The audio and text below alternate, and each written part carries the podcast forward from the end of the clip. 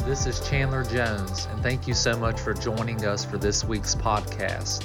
The heart of this podcast is to provide you with inspired preaching and teaching from God's Word that will help you boldly live for Jesus. If you haven't already, I would love for you to subscribe today to this podcast so you won't miss the latest messages. Let's go right into the service recorded at Compassion Church Radford. I believe it will be a blessing to you today. Thank you, Jesus. Thank you, Jesus. Our God is an all consuming fire.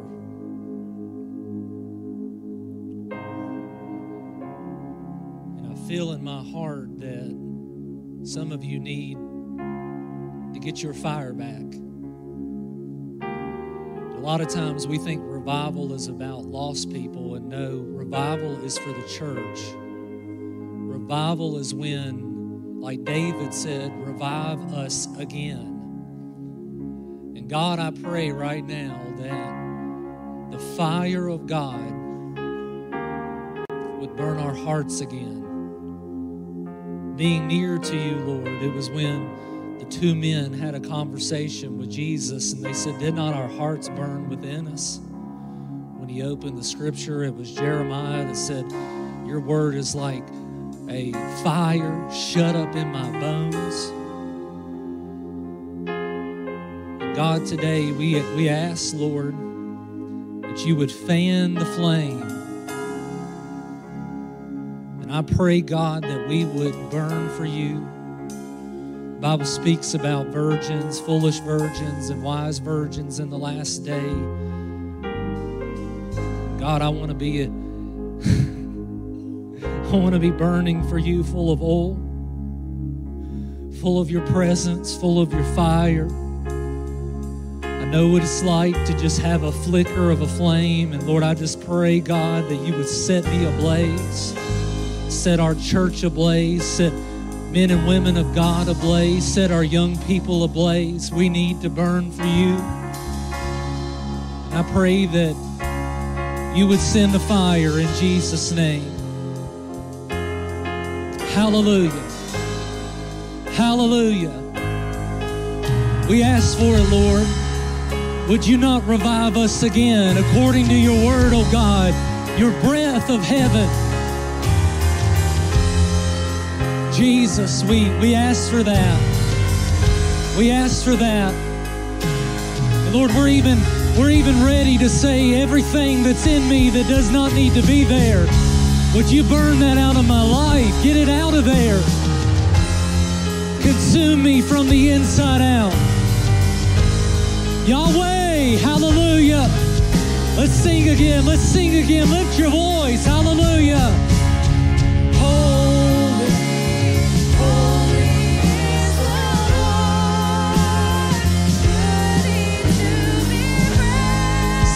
Your heart, with your whole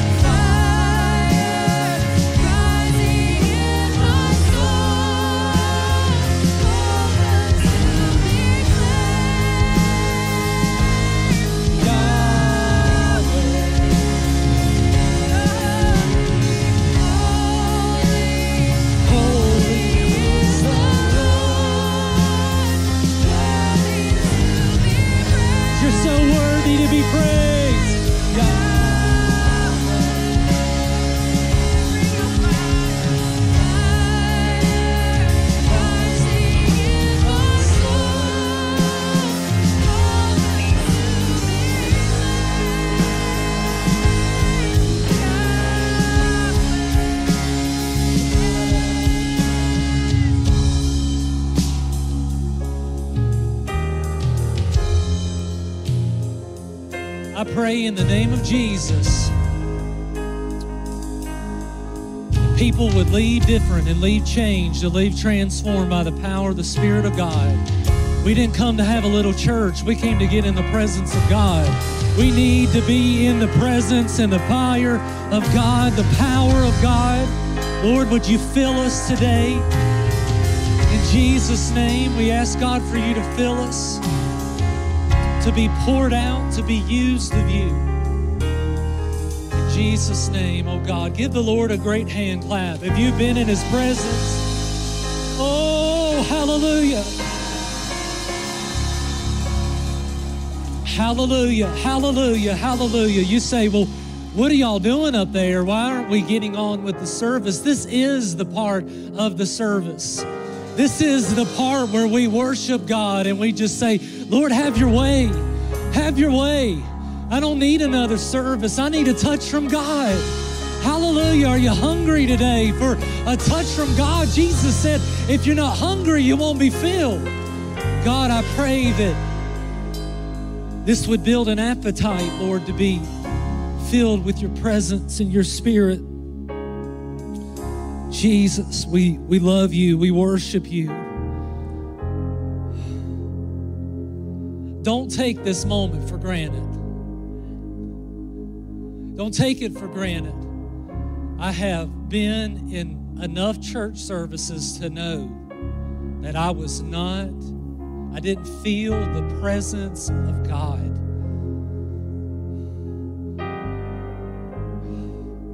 So when I'm in His presence, fullness of joy. Where the Lord is, the Lord is the Spirit, and where the Spirit of the Lord is, there's liberty. And oh, just to get in His presence for a little while, just to entertain His presence. That's when lives are changed. That's when chains are broken. That's when God takes your hard heart and He softens it. Right now, we need the Spirit of God to work in our hearts and our minds. The devil is active, the devil is working. But I've come to say today that no weapon formed against the church will prosper or prevail. In the name of Jesus, I believe that with all of my heart. I believe that we're about to see God do some things in our church that we've never seen before. I believe that the Spirit is going to be poured out in measures that we've not seen before. And I believe the same church services that you used to come to and nothing would happen, there's going to be a shift. There's going to be a change. And you're going to leave out different. And strongholds are going to be broken. And things that are going on in your family, they're going to change in Jesus' name because you've been in the presence of God. I wish you believe what I'm saying today that our God is the same yesterday, today, and forever. Thank you, God. We worship you. We praise you, God. You get all the glory, you get all the honor. And I just want to say right now that it's about you, Jesus. It's not about me. It's not about this worship team. It's not about compassion. It's about you, Lord. We lift you up, God, into this house today. We say it's all about you, Lord. We ask you to forgive us, God, when we've made it about us. It's about you, Jesus, and I'm desperate for you.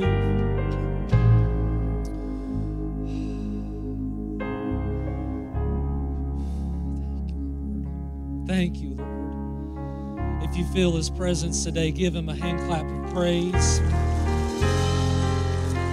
We worship you, Lord. We worship you. We worship you. We worship you. We worship you. Oh, God. Just to be in your presence is the greatest privilege of my life. Thank you, Lord showing up today. Praise God. You can be seated. Give the Lord one more hand. A praise. Give it up for our worship team. Powerful music, powerful. Ben was singing, and that was beautiful. They need to put a mic in front of your guitar. Didn't he sing so good? That was awesome. That was great. That was great. If you're joining us online, thank you for joining. Give it up for our online and our online people that watch the services. They're blessed by these services. God moves. You know, I, I can tell you this. Um, I've been watching revivals online for this past couple week, and we've been seven o'clock at night, been cutting them on in our, our living room. And I'll tell you this right now. Don't tell me God can't use online. Don't tell me God can't speak to people through a television. that you can't feel the presence and power of God through a television. And so, if you are joining online, we just thank you and we pray God ministers to you in this service. Uh, before I begin, really quickly, Megan and I want to say from the bottom of our heart, thank you for all the pastor appreciation gifts and cards and gift cards. And I'm going to need to buy some bigger clothes because we got so many food gift cards. Amen. Some stretchy pants. Praise God for black stretchy pants. Amen. Come on now, laugh a little bit. There's joy in the house of the Lord. For the last two weeks, I've been preaching on the rapture, the subject of the rapture. And I pray that when you hear about the rapture, you don't get scared. Man, you get excited. You think about when Jesus could come back, and that is, and I pray when you hear about the rapture that the Holy Spirit would release His hope and His joy and His comfort. But I also pray that when you hear these messages on the rapture, this is what it would cause you to do. It would cause you to prepare your heart for the coming of the Lord. Amos, the, the prophet, said, Prepare to meet God. Oh, man, we got to be prepared to meet God at any moment. He could come back. Jesus said, Be ready. Be ready at all times, for the Son of Man comes at an hour you do not expect. Be ready. Let it, don't listen to another sermon. Prepare your heart for the coming of the Lord. We should. I was. Uh, it was funny. I was had lunch with somebody early, this week. They just got engaged, and he said the rapture messages i've enjoyed them but he said you know i'm I, a part of me if i'm honest i'm just so young and i'm engaged and i want to be married and um, i, I want to build a family and i want to do all that. And he and, and i had to laugh because i can remember 10 years ago thinking you know what? The same thing. I was like i want to graduate college and i want to get married and have children. And you know it's funny how you do all that and then you say even, lo, even so lord jesus come. Amen Y'all didn't even catch what I just said. After you get married, get married, have a couple kids, you say, I can't wait for the rapture of Jesus Christ coming back. Come on now. You say everything's going to be perfect in heaven, no tears, no sorrow, no none of that. My beautiful wife is watching right now, and um, praise the Lord for her. She's got to live with me. But what I was telling the young man is we should prepare to live for 100 years but we should live as though Jesus could come back at any moment. We're not just to sit around and just look at the watch and say, oh my goodness, is it today? We should plan and prepare, but we should always live. What I mean, live by that your heart is ready at any time. Your character should not change because Jesus could come back. You should be changed anyway because that's what God expects of you. Amen? To be prepared to meet God. Um, Many believe and laugh at the thought of the rapture. Some people think the rapture will never happen because it's never happened before. But here's the truth the rapture has happened before. It's for two people in the Bible. We know about Elisha. The Bible says in 2 Kings 2.11, think about this. Elisha and Elijah were together. They're having a conversation, just talking. And the Bible says a chariot of fire, horses of fire, take Elijah up into a world, having a conversation. I don't know that we ever think about that. But that's what will happen. Some will be taken and some will be left. You'll just be living life. And if we live to see the rapture happen, you're going to go up quickly. And it, he went up by a whirlwind into heaven. One minute, Elisha and Elijah are having a conversation. And next minute, he was gone. He was here and he's gone. I don't know that we think about that enough. And I want to read this to you. Think about when that moment happens in a moment, in the twinkling of an eye, bodies will disappear from their coffins at funeral homes all over the world. Patients that sit in hospital beds, they'll vanish from the hospital beds. Babies will vanish from their cribs. Children will vanish out of the classrooms. And I remember taking some tests thinking, you know, my mom, my mom used to scare us with the thought of the rapture. She used to make us watch Left Behind videos. And so we'd be in, we'd be in the classroom, this is true story, and I would be like, I don't want to blink. Because we knew in a moment, a twinkle of an eye, to blink, we could go up. And I'm thinking, man, if I blink, maybe Jesus will come back then. That's all right. We know y'all haven't watched Left Behind videos, and that's what's wrong with you today. You watch some Left Behind videos and you say, Jesus, I, I want to get to the altar. Imagine driving down the highway and the driver that is saved gets caught up into heaven. Imagine the plane, the pilots. One preacher said, it don't ride on a plane with a Christian pilot because if the rapture comes back, he's going up and you're going down. You think about nuclear submarines missing their commanders, nations missing their leaders, parents missing their children. And I can tell you right now, that will be one of the saddest things about the rapture is that God would take children and parents would be left behind. In various parts of the world, church services will be going on when the rapture happens.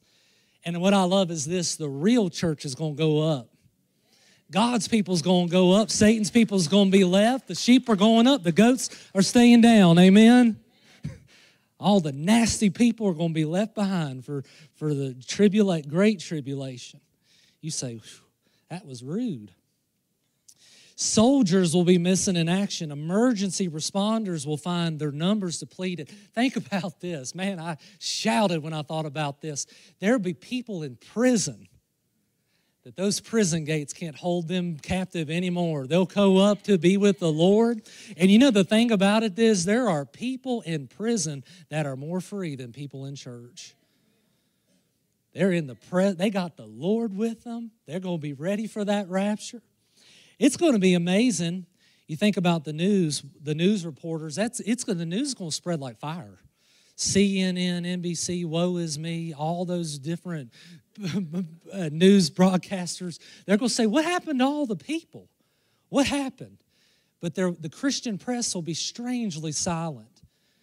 There'll be no believers to report the news. People will be frantically searching for their loved ones. Phone calls will go to voicemails. Text messages will be unanswered. In today's world, you think about how one missing person can grip an entire nation. One person. What's going to happen when thousands of millions get caught up to be with the Lord forever in the air? What will they say? What lie will they come up with? But you know what? We ain't going to be here for it if we know the Lord. I don't have to worry about it. The Bible speaks of another man other than Elijah that was suddenly taken from earth to heaven. Go to Genesis chapter 5. This is a beautiful scripture. Genesis 5 and 21 talks about Enoch. Enoch, the Bible says, he lived 65 years. He begot Methuselah. Methuselah. I don't know that I've ever, has anybody in here today ever heard somebody name their child Methuselah? Let's not do that one. After he begot Methuselah, Enoch walked with God 300 years, had sons and daughters. So all the days of Enoch were 365 years. And here it is, verse 24. And Enoch walked with God, and he was not, for God took him. What's interesting in that passage, if you slow down and read it, the Bible says Enoch lived 65 years, began to have children, didn't say anything about him serving the Lord, didn't say anything about him walking with God, and he had Methuselah. Must have been a problem child, and he thought, you know what, dear God, I got to get saved after having this child. Amen. How many of you know children can be a test from the Lord? It's a good test too. No, you got perfect kids. You don't you you put your head down, but some of you are saying, "Glory. My child made me close to the Lord." Enoch looked down at that little baby and I believe this, he recognized, I'm preaching serious right now, he recognized his responsibility as a dad to lead that child right, and he started walking with God. Amen. If a child cannot uh, persuade you to live for God, nothing will. Nothing will.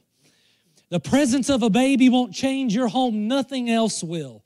How many of you started serving the Lord after you had children by a show of hands? Praise God. Pray, we got some Enochs in the house this morning. There's a crisis in America right now. It's called the fatherless generation.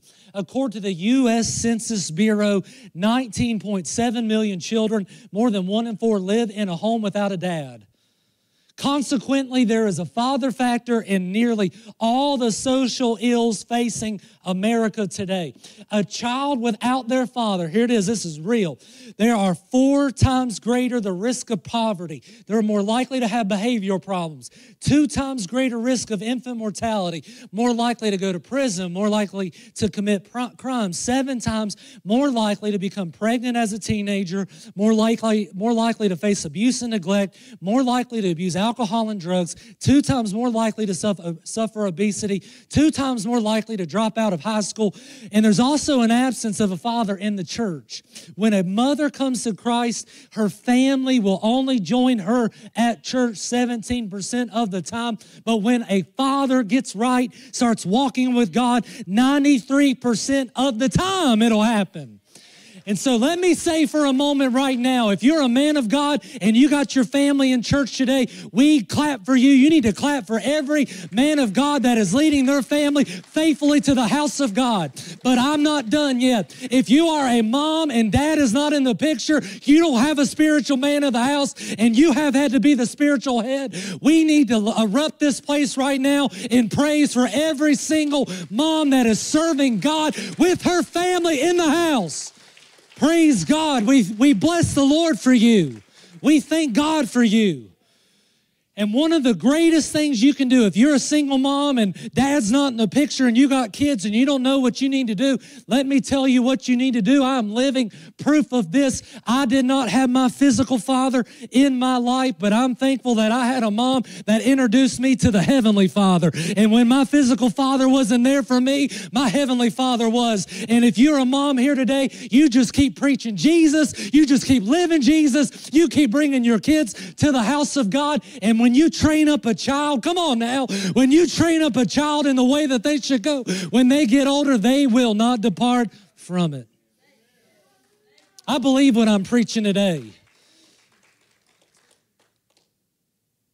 I want to encourage you today. It says Enoch walked with God. This was not a physical walk, but a spiritual walk. To walk with God is to be led of Him. Right now, it drives me crazy to think that we, this is how we do in our relationship with God. God is just a tag along. I just live and do what I want to do, and I just bring Jesus with me. The Bible says this that Enoch walked with God. It doesn't say that God walked with Enoch says that Enoch walked with God. To walk with God is to be close to God, to be in fellowship with Him. It's to be led of Him. Jesus told every single one in the beginning, He said, What did He say? Follow me, and I'll make you fishers of men. To walk with God is wherever He leads you, I will follow.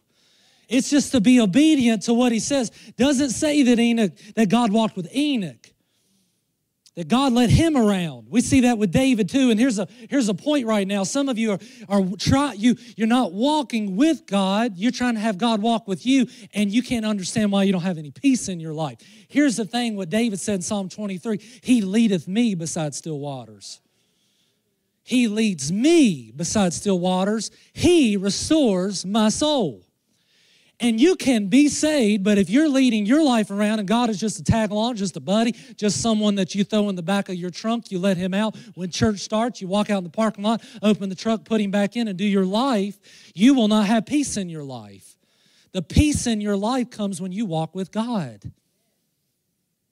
He leadeth me beside still waters. The Bible says Enoch walked with God and was not. Doesn't say that he died, it says God took him.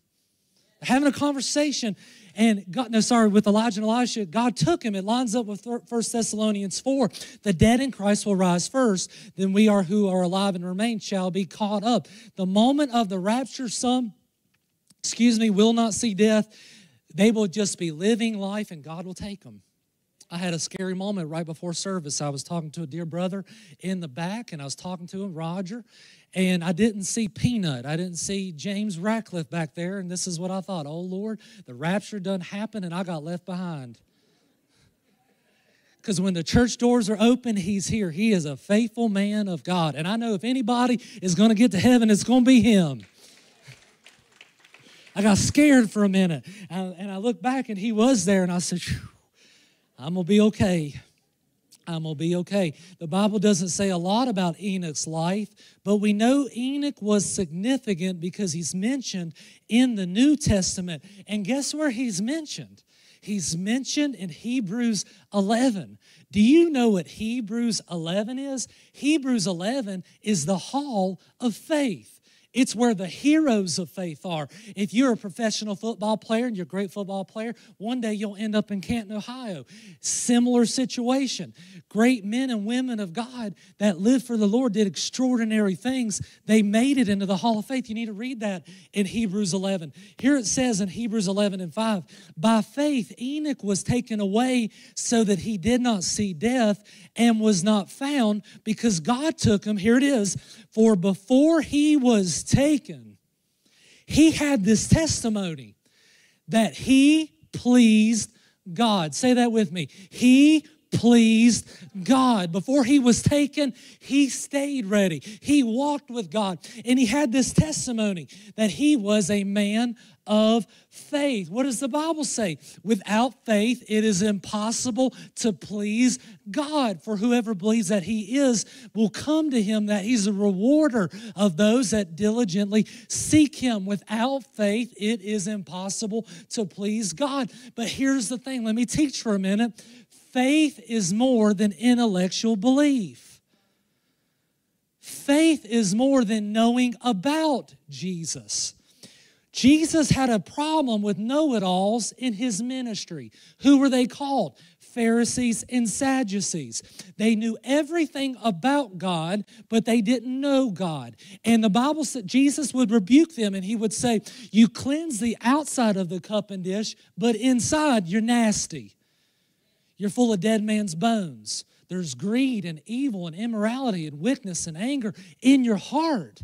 And right now, we, we see this right now. There's this great divide. We have many, many, many, many people that say, I know about God.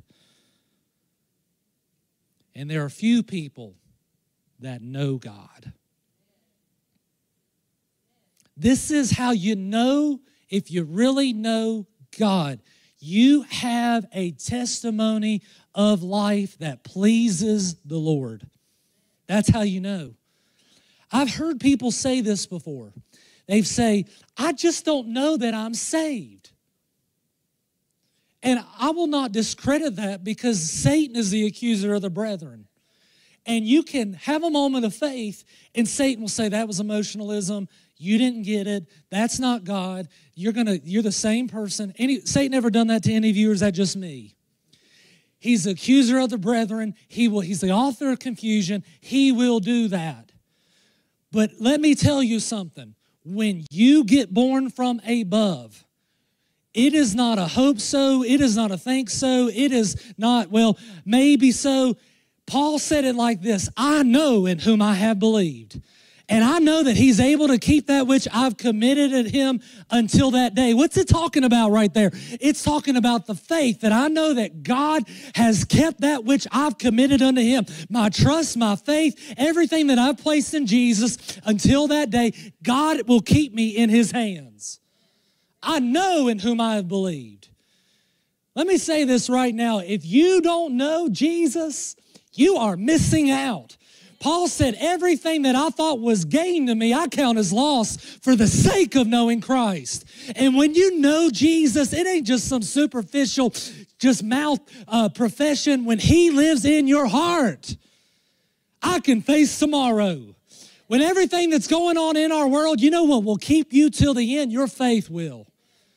We will endure because of our faith. The people that really have faith will endure to the end. I know in whom I have believed. Enoch's faith was more than intellectual faith or belief. It was faith that produced a public outward testimony people could see. If you look at that word testimony in the Greek, it is a it's a lawyer term. It's where you would be in court and people could testify. You who's been in court today? Raise your hand up. Somebody said, I don't want to do that, so they went like that. Aren't you thankful for the blood of Jesus? Amen. But that word testimony, it's to give testimony against. You have a wit, there's a witness there. His testimony was that people, there was an out, outward testimony, it was public. His faith was public. Enoch's testimony, though, was not a testimony of performing miracles. It was not a miracle ministry. It was not an Elijah or an Elisha. It wasn't signs, miracles, and wonders. He didn't have a testimony of being a great preacher like Noah. He didn't have that. He didn't have the testimony of Daniel. You remember what happened to Daniel? There was a decree that went around and said, if you pray to any other God during this decree, we will throw you in a den of lions. And guess what Daniel did? He went home. I love this. You need to read your Bible. He went home, windows open, got down three times that day, and he prayed. And guess what he did? He didn't do that because the decree went out. He just did that because that's what he always did. He didn't have a testimony of Daniel where he's in the lion's den and God shut the mouth of the lion. Didn't have a testimony of David. What was David's testimony? He was a young shepherd boy. He, he killed a lion and a bear. God had prepared him for that. He takes his brothers some food. King Saul's not doing anything. The brothers are afraid. And then just so happens he's out there in the battle, and here keeps coming Goliath, coming, presenting himself every day and every day. And David says, Something's wrong here. He said, Is there not a cause? What's going on? And the Bible says, He said, I can fight against this uncircumcised Philistine giant. The Bible says God led him out to a riverbank, the, the ford of Jabbok. He got five smooth stones and he grabbed all of them. The Bible says he came before Goliath and he says, You come at me with a sword and a spear and a javelin, but I come at you at the name of the Lord of hosts. And the Spirit of God got behind that slingshot. He slung that thing, hit him between the eyes, knocked him down down. And let me preach for a minute. The Spirit of God can come on you to defeat your enemy, defeat your giant, but you know what most people settle with? They just settle with knocking him down. Let me tell you something. When you knock him down, you take the sword of the Spirit and you cut his head off to never come back again. Come on now. I believe that today. There is power. Hallelujah. There is power when the Spirit of God comes on you, but he doesn't have a testimony like David. Doesn't have a testimony like Moses. Lord, I love Moses. Moses killed a man. He killed a man. Read this. He looks out, sees a uh, he sees a, a, Hebrew, or sorry, he sees a Israel, uh, an Egyptian. Sorry, I'll get it right. Killing an Israelite and he looks both ways and he goes and kills a man and he digs him and puts him in the ground. Y'all, some of y'all know what I'm talking about. Somebody looking and you go and do something. But this is what happened after he killed the man. He goes to Midian, flees to Midian. He's there for 40 days. It's a time of preparation, a time of testing. And God comes to Moses in a burning bush. And this is what he says You tell Pharaoh to let my people go and he comes back and, and he says well i, I can't speak. I, am a, I'm, I'm a stutterer. I can't do this. And god says did i not make your mouth?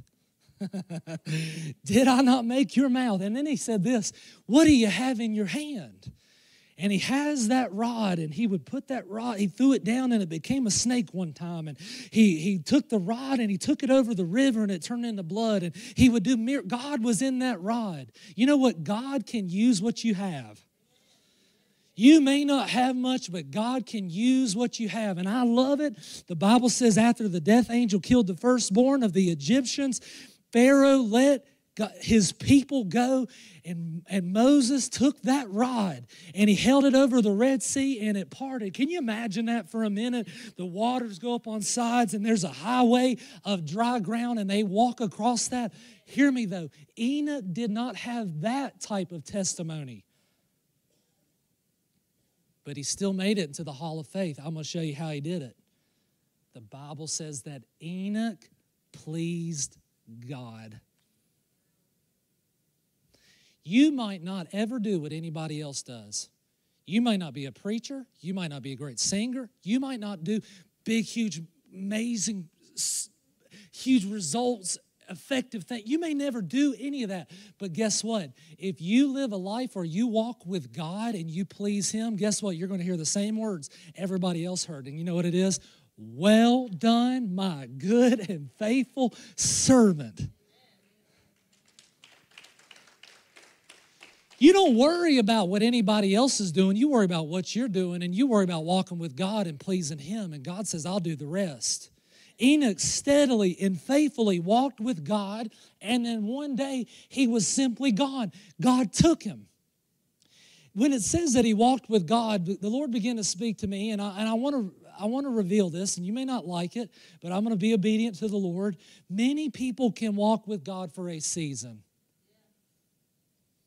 Many people can walk with God for a season. If it's a good season and it's exciting, and you think, wow, I'm going to, they told me to come to church, and you walk with God for a season. You know, other people can walk, not walk with God for just a season, they walk with God for a reason.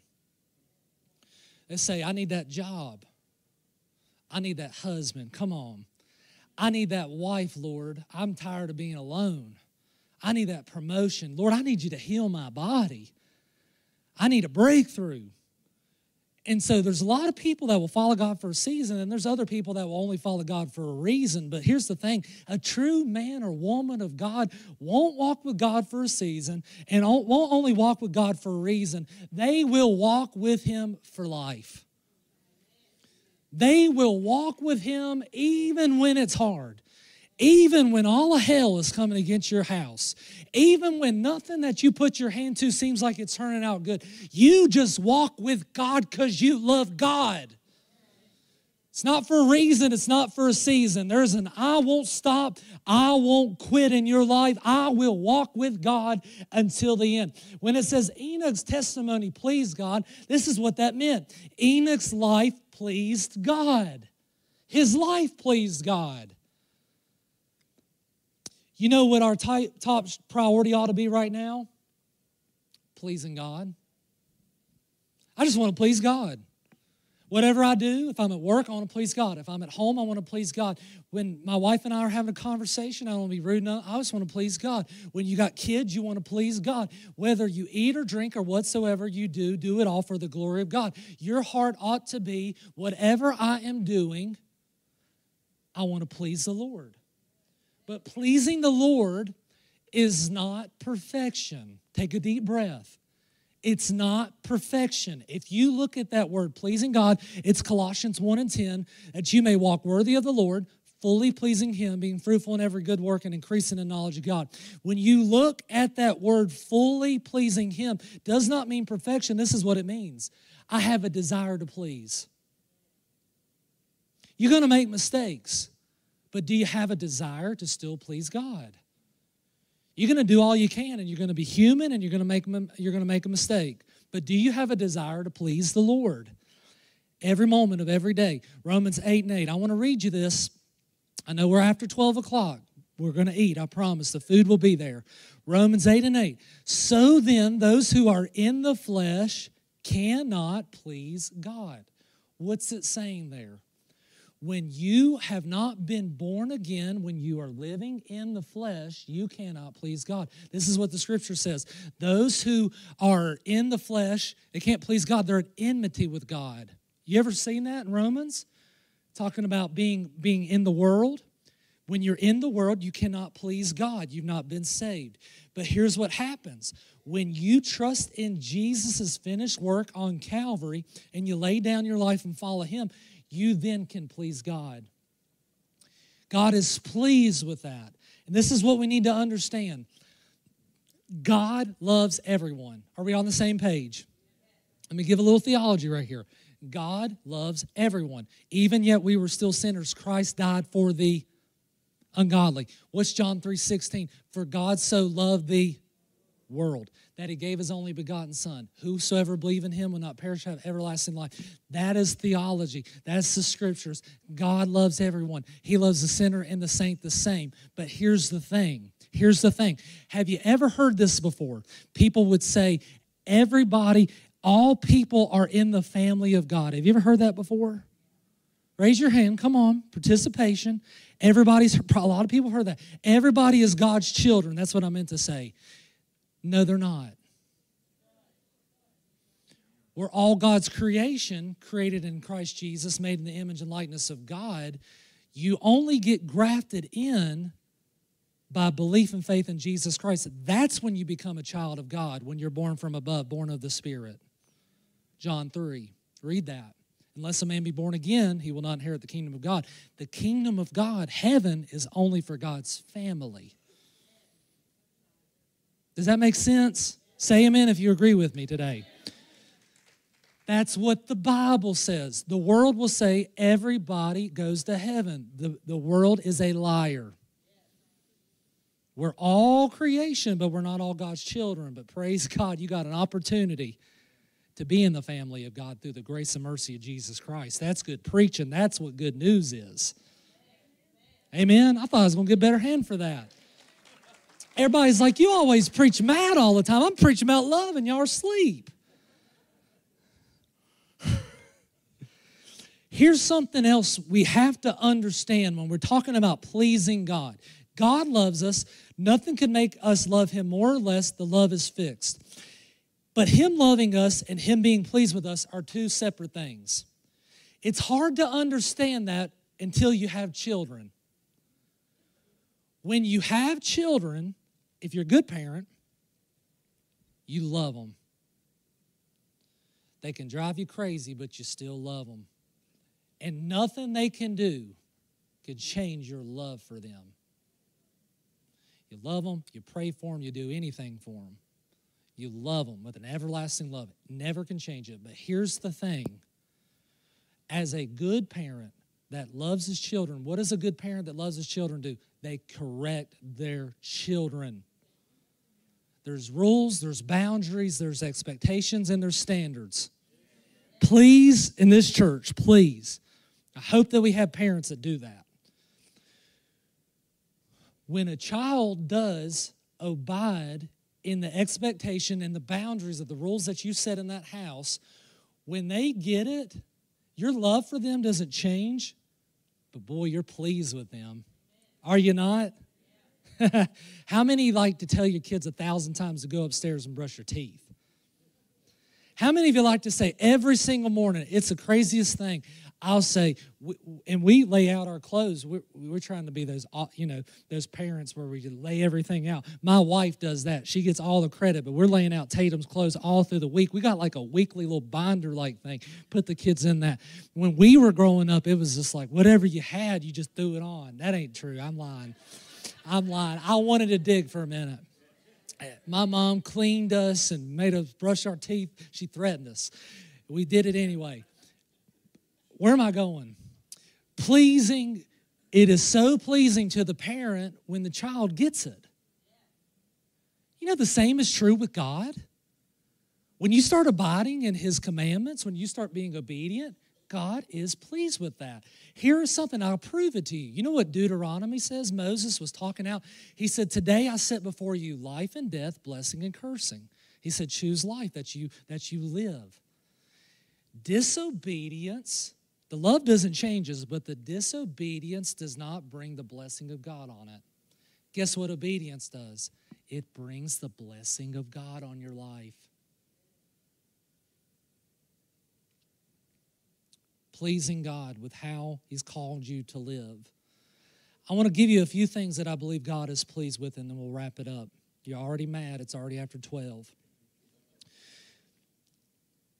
I believe salvation 100%. That's how we get in right standing with God. It's all through the scripture. Number two, the Bible says Jesus was baptized. And what happened when John the Baptist had baptized Jesus in the Jordan River? There was a voice that cried out. What was that voice? It was the voice of God. What did the voice of God say? This is my beloved Son in whom I am well pleased. I'm pleased.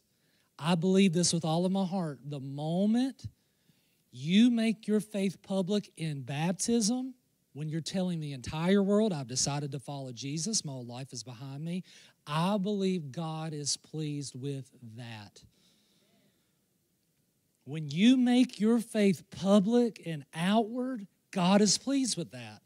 When you reveal what God did for you inwardly and you're sharing that outwardly, God's pleased with that. Here's another thing God is pleased with God is pleased when we submit to His will in the Garden of Gethsemane, this is amazing to me. The Bible says Jesus was co equal with God. And the Bible would say in the book, it says in Gethsemane that he prayed this Father, if it be thy will, let this cup pass from me. Nevertheless, not what I will, but thy will be done. What was he doing? And this is something that we need to understand when we pray. He was saying, This is what I want, God. I'm asking for it. How many of you been there? But in that prayer, you say, God, this is what I'm asking you for. This is what I'm believing for you for. This is what I want. But then you also say, But I want your will more. You know what you're doing when you do that? You'll never pray amiss, according to James. James said, You ask and you have not because you pray amiss that you would spend it on your lusts. But when you say, Father, let your will be done, you're submitting to the will and the authority and the lordship of God. And I believe the Lord is so pleased with that because oftentimes our prayer life with God is like we are a genie rubbing a bottle. It is like a Christmas wish list. And we just, the only time we ever talk to God is because of what we want. But this is what God is pleased with. God is pleased when you ask for what you need and what you want, but then you say, Lord, only if it's your will. Submitting to the Father. This is what Jesus said in the book of John. This is incredible. He said, I only do those things which please Him. I only do those things which please Him. What is the difference? What is the opposite of pleasing Him? Ephesians 4. Do not grieve the Holy Spirit of God. The difference between pleasing God and bringing Him joy from your life is grieving. What does that word grieve mean? That word grieve means to make exceedingly sad. Let me teach for a second. Because God loves you, you can't change that, but you can break God's heart. You can grieve the heart of God. Do not grieve the Holy Spirit, the Bible says. What does the Bible say? Our bodies are the temple of the Holy Spirit. Romans 12, present your body what? A living sacrifice, holy and pleasing to God. This is your reasonable service. How you live your life with your body determines whether or not you please God or you grieve God. Because people, here it is, the what is the will of God? This is the will of God. The will of God is for all men to be saved and come to the knowledge of the truth. We agree with that. But guess what else the will of God is? It's your sanctification. This is the will of God, your sanctification, that you should abstain from sexual immorality.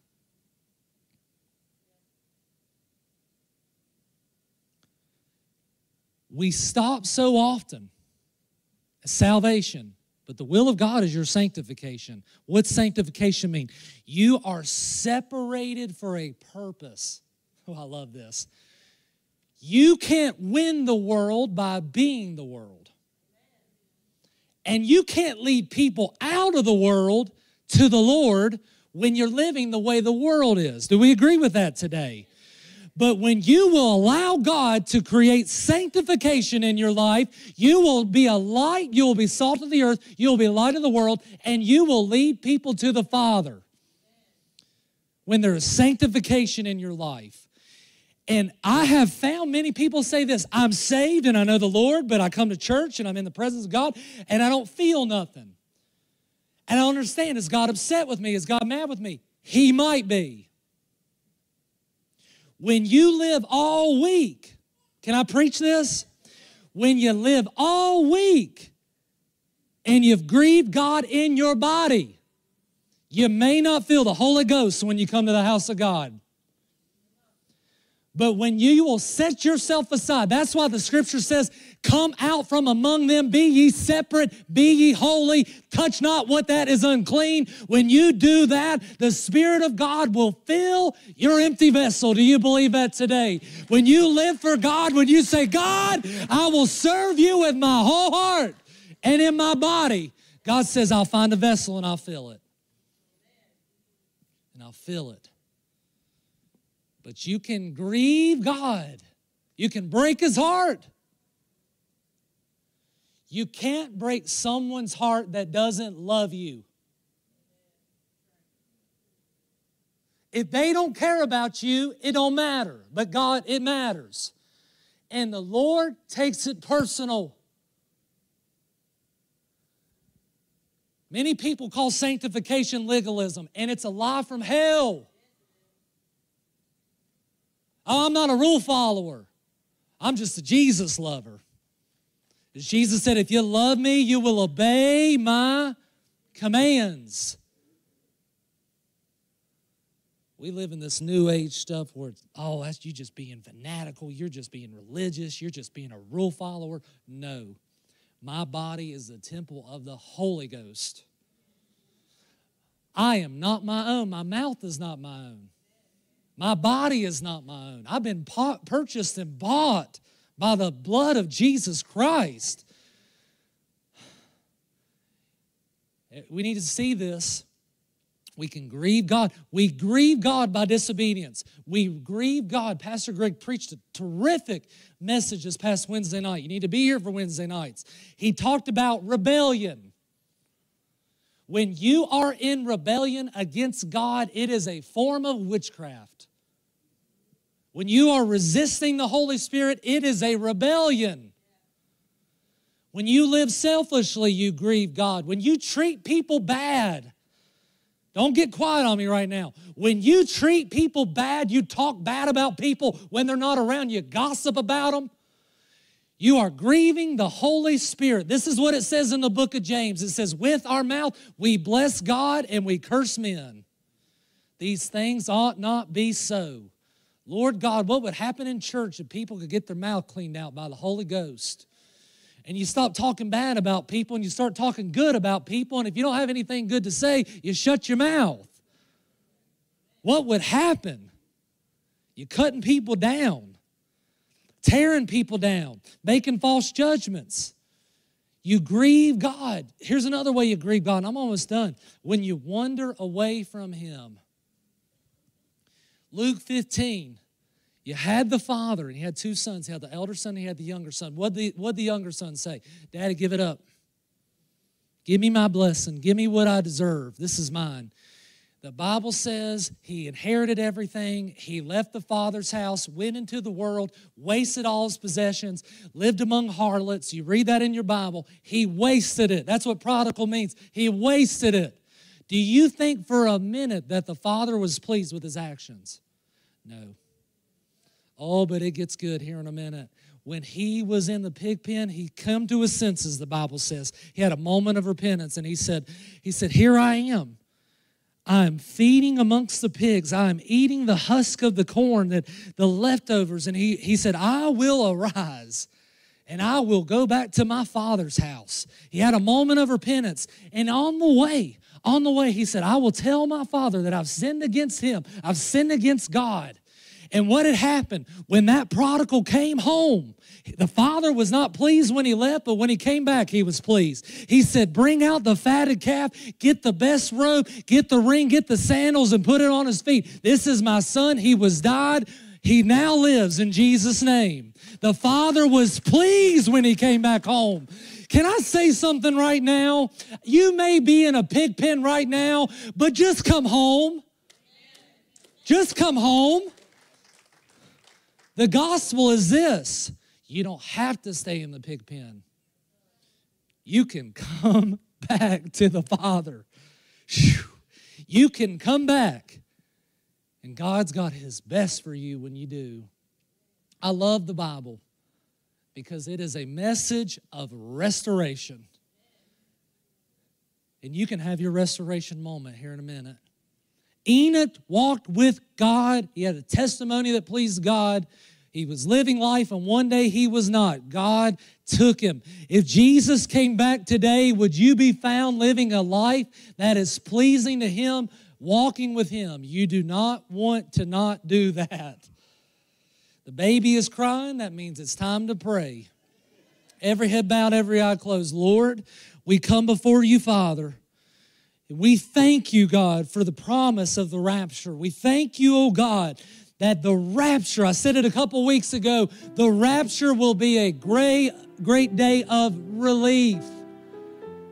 It'll be a day of relief. We'll be taken from this old world and we'll be with you. Father, it is my prayer, Lord, I want to walk with you. I want to be pleasing to you. I want to have a testimony where people see Christ in me. And right now, if you're here today, Spirit of God's been dealing with you, you're not where you need to be.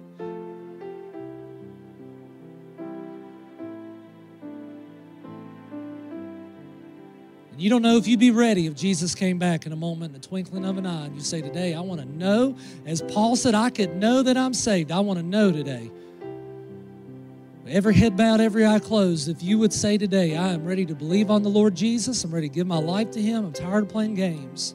I'm ready to receive His grace and mercy on my life. Forgive me of my sins, wash me in His blood.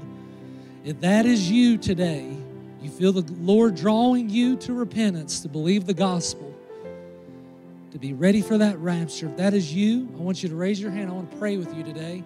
Is that anybody in this room today? Anyone at all? Anyone at all? Anyone today?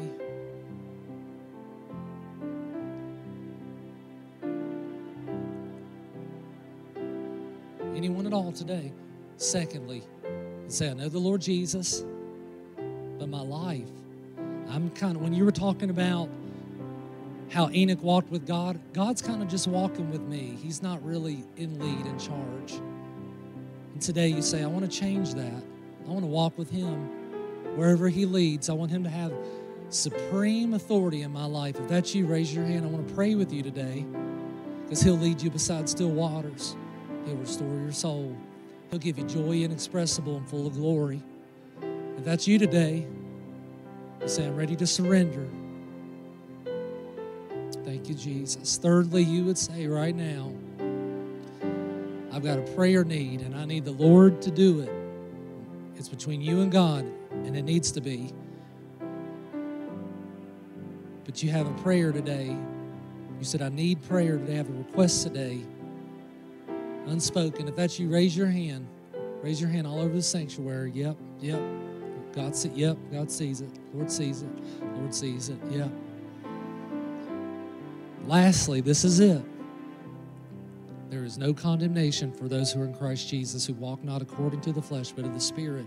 And today you would just say, I want to be closer to the Lord. One of the ways that you do that, it's an act of faith when you step out and come to an altar. And if that's you today, this altar is available for you. If you would at this time stand to your feet. Stand to your feet. This altar is available, it's open. Thank you, Jesus. Thank you, Jesus. If you need to leave, I know we went a little long today. If you need to go, you can be dismissed quietly. But let's just let's just let the Lord do his work right now at the altar.